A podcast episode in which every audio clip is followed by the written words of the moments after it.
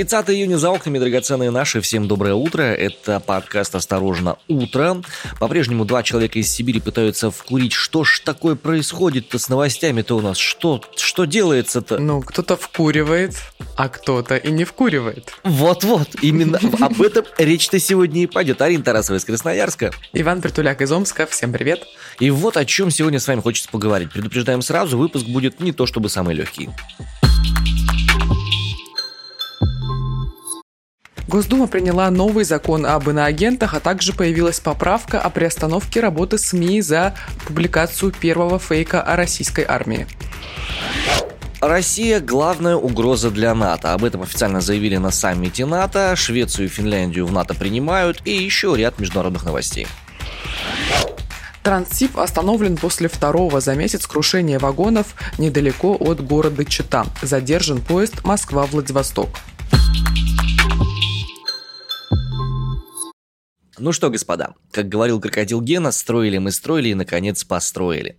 То, что началось как невинное желание наших властей маркировать потенциальных людей, которые плохую информацию про Российскую Федерацию распространяют, имеют финансирование иностранное, постепенно превращается в целую новую отрасль, причем, судя по всему, не только право, но и науки.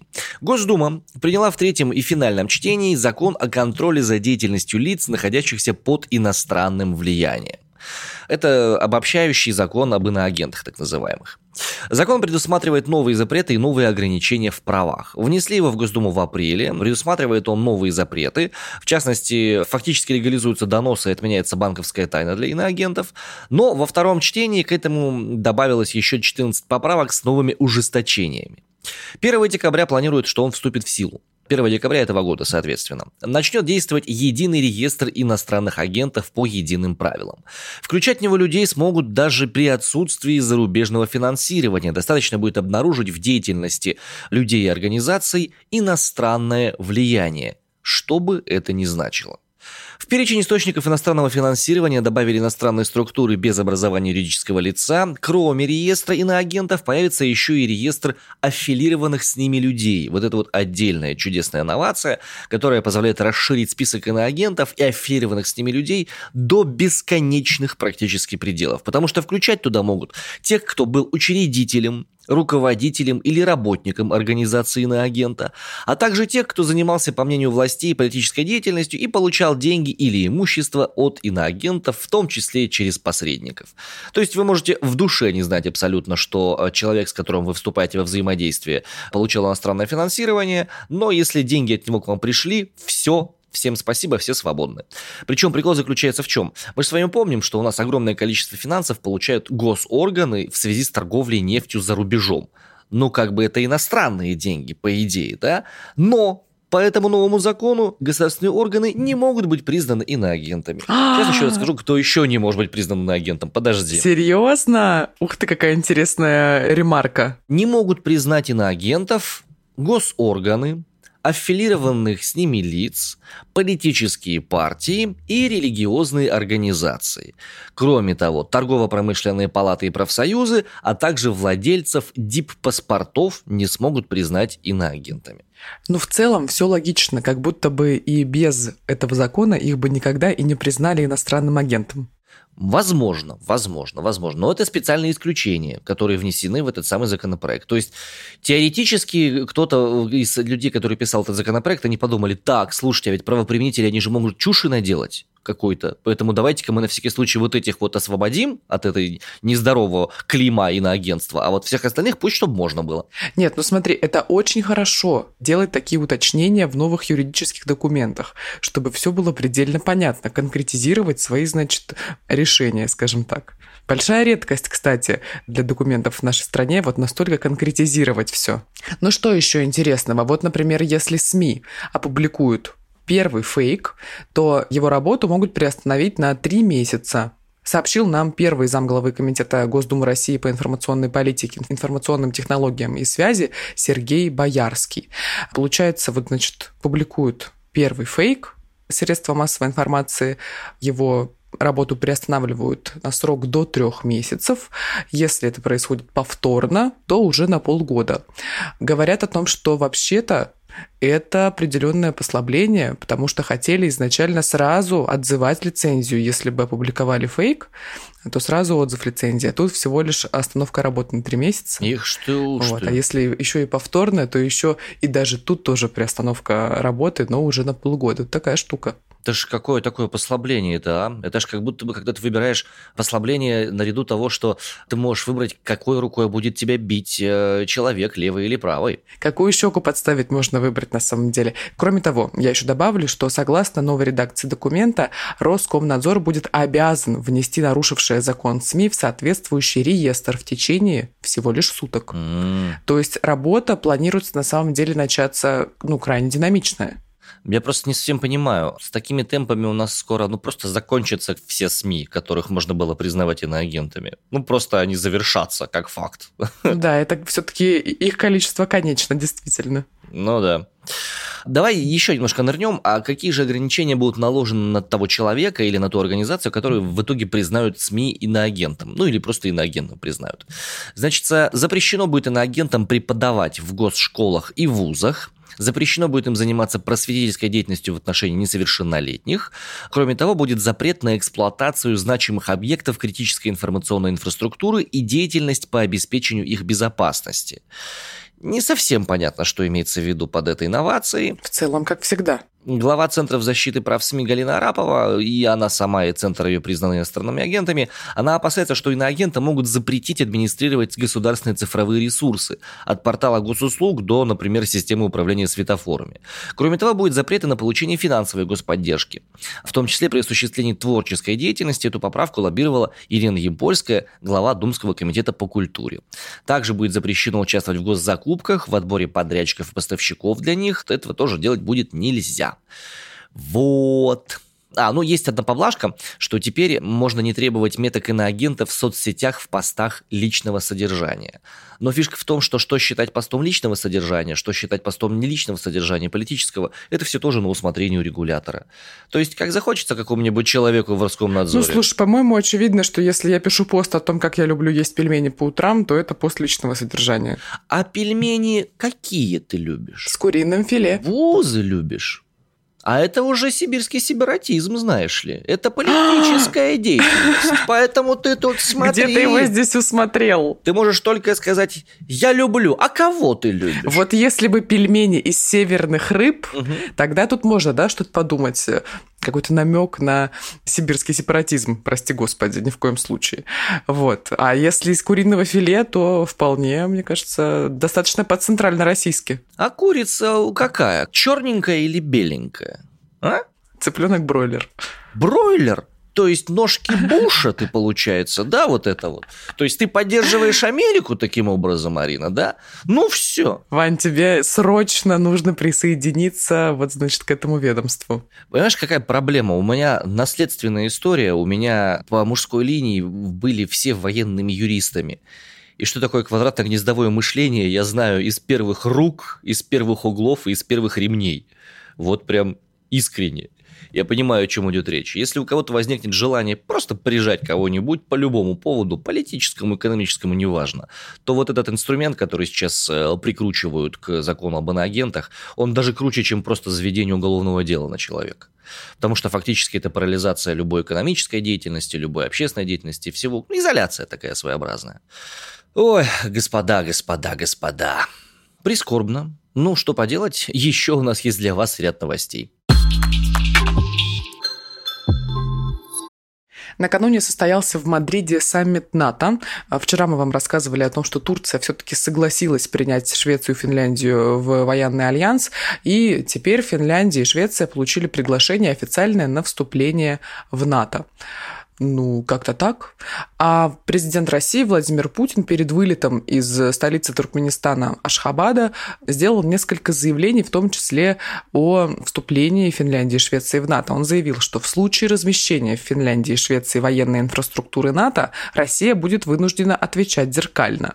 То есть, я полагаю, где-то недалеко от границы северо-западной будет тоже что-то размещено у нас. Причем зеркально. То есть вот э, с, с тем же углом, как бы, да, под тем же направлением, в том же количестве, желательно, что и людей тоже похожих находить. В развитии этой новости э, и повышению напряжения, я не знаю, почему я говорю об этом таким веселым голосом, наверное, просто чтобы не сойти с ума в конкретный данный момент времени, выяснилось, что на саммите НАТО страны НАТО назвали Россию прямой угрозой безопасности. Утвердили они новую стратегическую концепцию до 2030 года и декларацию приняли, в которой Россию назвали самой значительной и самой прямой угрозой безопасности странам НАТО.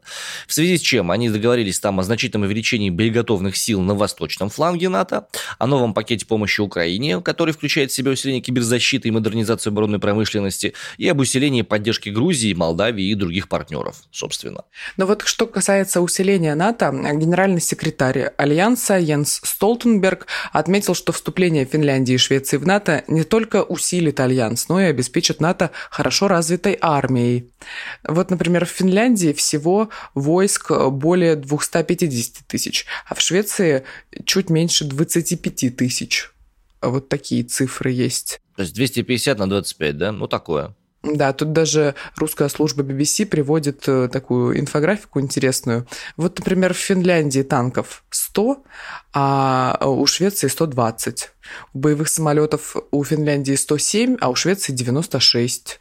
В резерве человек у Финляндии 238 тысяч, а у Швеции 10 тысяч такие цифры.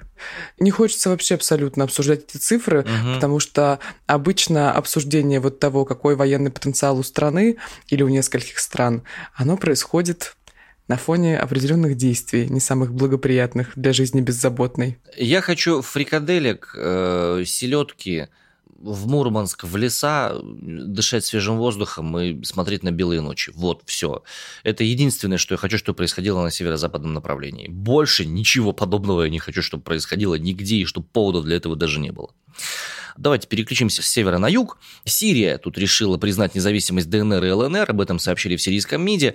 Э, она планирует установить с республиками дипломатические отношения. Процесс признания шел уже с середины июня, когда делегация ДНР посетила Дамаск.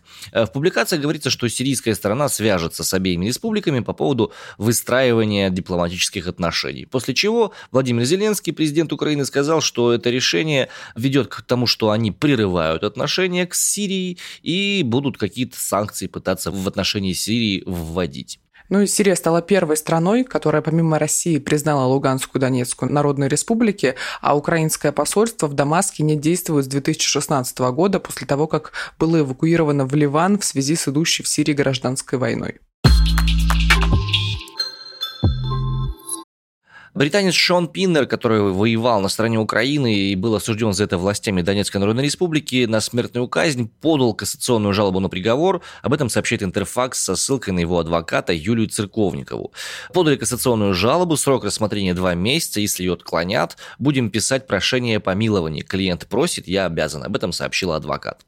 Напомню, 9 июня суд э, самопровозглашенный ДНР признал британцев Шона Пиннера и Эйдена Аслина, а также марокканца Саадуна Брагима виновными виновными в наемничестве, в попытке насильственного захвата власти, а также в прохождении обучения в целях осуществления террористической деятельности.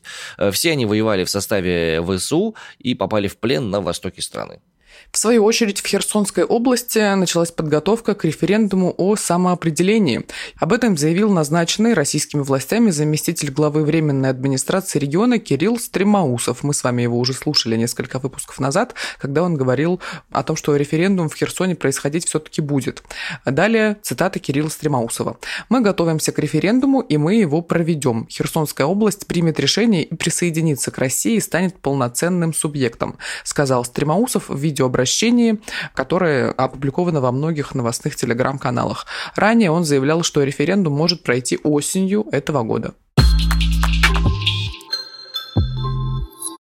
Европа планирует запретить двигатели внутреннего сгорания с 2035 года, и даже для Феррари не будут делать исключений. Запрет на продажу бензиновых и дизельных машин – это самая радикальная мера в пакете законопроектов, который Еврокомиссия представила прошлым летом и обсудила таки и утвердила буквально в эту среду. 16 часов длилось обсуждение, за полночь оно закончилось, и решили они вот что. Утвердить цели климатического пакета, несмотря на то, что у европейцев стало меньше денег на зеленую перестройку, потому что постковидный кризис, потому что энергетические взаимодействия с Российской Федерацией негативного характера имеют место быть.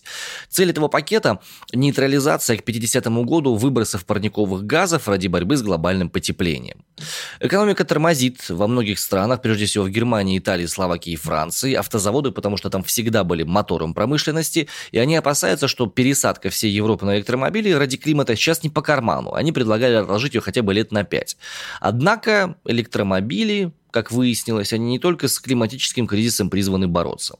Это позволяет э, сократить потребление нефти, что особенно важно для ЕС в свете того, что происходит сейчас между Россией и ЕС, и дает Европе шанс сохранить автомобильную промышленность и не проиграть конкуренцию китайцам, которые сейчас мировой лидер по производству электротранспорта, и американцам, которые хоть и не лидер, но Тесла самая покупаемая электромашина в мире. В итоге утвердили вышеупомянутый законопроект. Евросоюз хочет к 50 году нейтрализовать выбросы парниковых газов ради борьбы с глобальным потеплением. Ну и решили сделать это чуть побыстрее, чуть поближе. Несмотря на сложности в экономике, приняли этот закон это утверждение, этот меморандум именно сейчас. Вот Евросоюз это делает для того, чтобы сохранить позиции в конкуренции с Китаем, а в свою очередь в России, например, производство легковых автомобилей в мае упало на 97% по сравнению с прошлым годом. С января по май в России выпустили 43,5% машин от показателей того же периода в прошлом году. Новости пришли из Москвы, и очень они, конечно же, безрадостные. Люди культуры, я думаю, скажут, что это великий крах. Кирилл Серебренников написал в своем телеграм-канале следующее. Да, Гоголь-центр закрыт все. Последним спектаклем будет постановка «Я не участвую в войне» по поэзии Юрия Левитанского. В свою очередь, Департамент культуры объявил о смене руководства Гоголь-центра. Там заявляют, что он не закрывается, а просто меняются, значит, лица, которые будут им руководить. Вот, например, худрук Гоголь-центра Алексей Агранович и директор Алексей Кабешев покинут свои должности. Должность худрука займет режиссер Антон Яковлев, а директором станет Александр Бочарников, который ранее возглавлял возглавлял Новосибирскую государственную филармонию. Из Сибири прислали, то есть чувачка, да? Да, почему-то не в Сибирь, а обратно. Ну, это респект, уважуха, это поднятие своеобразное такое, да. Мы не знаем ничего про этого человека и про то, как он работал в Новосибирске, и что он продвигает в массы, скажем так, да, в культурные. Не, ну, с очевидностью, что любые оппозиционные мысли в Google-центре, они будут постепенно вытравливаться, потому что филармонии и все ж таки при всем уважении к высокому качеству филармонии Новосибирской, Омской, Красноярской, это максимально системное явление, максимально э, используемое в самых разных системного рода мероприятиях, так что подозреваю, что посетителям Google-центра следует э, ждать э, смену творческого курса. Ну, определенно, конечно и уж точно подобного рода свободы высказываний, мышления, которые были раньше при Кирилле Серебренникове, я подозреваю, не будет в Гоголь-центре более. Что, конечно, печально. Вот так я и не сходила, к сожалению, ни разу в Гоголь-центр, ни одну постановку не посмотрела. Ой, ты знаешь, что меня ждет в это воскресенье? «Война и мир» театра Вахтангова, пятичасовая. Ох, ты ж совсем себя не бережешь, Арин. Ты коньячку хотя бы возьми. Так он попроще зайдет, мне кажется. Да будет два антракта схожу, выпью бокал шампанского. Честно скажи, тебя на классику чего потянуло? Что такое? Ты вот в прошлые выходные на классике А почему на классику? Ну, потому что это классика. Ну, материал классический. А подожди, а где я была на прошлых выходных? А, ты про дамское счастье, это гадское? Да, но это ж водевиль какой-то был, там, чуть ли не по Островскому. Это вообще был какой-то карнавал на сцене, абсолютно непонятный.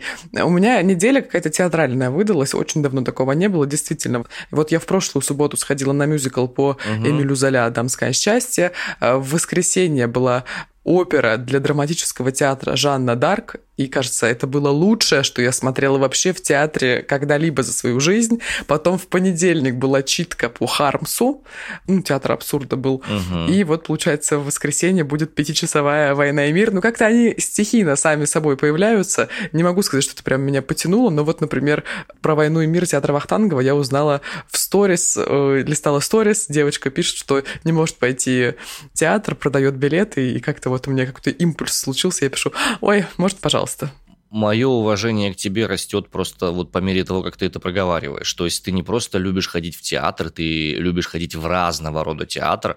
И я впервые вижу человека твоего возраста, который сходил на оперу и нашел ее классной. Ну, это не, не классическая опера, это была опера для драматического театра, то есть я бы... Неважно. Я бы это назвала так. Это был мюзикл без танцев, где одну из ведущих ролей играл дирижер. Это прекрасно, это в любом случае прекрасно. Ну, прямо вот я за тебя, я за тебя, чем мы все тут вместе Он взяты. захвалил меня сегодня утром. Слушай, ну это реально круто. Прям я прям вау. Спасибо, мощно. Ваня. Я, допустим, до сих пор оперу даже современную, и мюзиклы даже современные, ну, не очень перевариваю. Мне не хватает там драматического напряжения и выстроенности структуры. Но это мое субъективное притуляцкое мнение, никому его не навязываю. Про искусство еще немножечко хочется рассказать. Про очень интересный вид искусства, в частности, э, про компьютерные игры. Польша внесла игру This War of Mine, это моя война, в школьную программу внеклассного чтения. Желающие могут скачать игру бесплатно, а учителя получили подробный план лекций, который позволяет внедрить игру в учебный процесс. Арин, слышала ли ты хоть что-нибудь про игру This War of Mine? Ничего Иван не слышала. Я очень рекомендую всем, кто сейчас слушает наш подкаст, хотя бы прочитать отзывы или посмотреть прохождение этой самой игры. В чем ее фишка? This War of Mine – это игра, она была создана польской студией 11-Bit Studios, и это игра, посвященная выживанию гражданского человека в условиях военного кризиса. Поляки обложились свидетельствами людей, которые были жертвами насилия в Югославии, в Боснии и Герцеговине, в других локальных конфликтах, которые происходили на территории Европы, и сделали симулятор выживания. Ты там оказываешься человеком, который находится на территории города, в котором ведутся боевые действия, и ты вынужден организовывать каким-то образом свою жизнь, обеспечивать, чтобы в доме было тепло, ловить связь, слушать новости, каким-то образом ночью ходить на вылазки, чтобы тебя днем солдата не застрелили, и огромное количество моральных выборов делать каждый раз. Игра очень грустная, очень депрессивная, потому что в ней запечатлены реальные истории реальных людей, которые были гражданскими вот в период боснийского кризиса, очень большого. И на самом деле, ну, как бы это один из способов восприятия этой темы, локальных войн и всего остального. И то, что решили сделать такие вещи в Польше, это очень круто на самом деле, потому что это очень, очень впечатляющая вещь. Короче, очень сильно рекомендую посмотреть хотя бы эту игру, прикинуть, взглянуть на нее и составить свое собственное эмоциональное мнение. Ну что ж, это был новый эпизод подкаста «Осторожно, утро». Иван Притуляк из Омска. Арина Тарасова из Красноярска. Я спою. Арина Тарасова из Красноярска. Вау! Вау! Ну, это типа перебивка там для оперы твоей, для мюзикла. Ты знаешь, я хочу себе, э, я хочу себе такой звук вместо гудка, вот чтобы мне люди звонили, и там звучало вместо гудков вы звоните Арине Тарасовой из Красноярска вот так, как ты пропел. Нет, давай сейчас я. Вы набрали Арину Тарасову из Красноярска. Арина не хочет сейчас с вами разговаривать. Сейчас закончим значит, запись подкаста и запишем мне гудок на телефон. Ладно, друзья, хорошего вам окончания недели. Какого? Четверг еще сегодня. Куда ты что там заканчивать собралась, женщина? Ну, слушай, сегодня четверг, завтра пятница, уже, уже окончание. Просто дело в том, что мы вчера с друзьями пять часов лежали на траве вечером. И я лежала с полным ощущением того, что сегодня пятница. То есть вчера. Ну, по сути, среда – это маленькая пятница, а четверг – это почти выходные. Так что хорошего вам окончания недели. Слушайте подкаст «Осторожно, утро». Слушайте на всех подкаст-площадках и подписывайтесь на нас в разных соцсетях. Пока! Давайте. Любим, целуем, обнимаем. Пока-пока.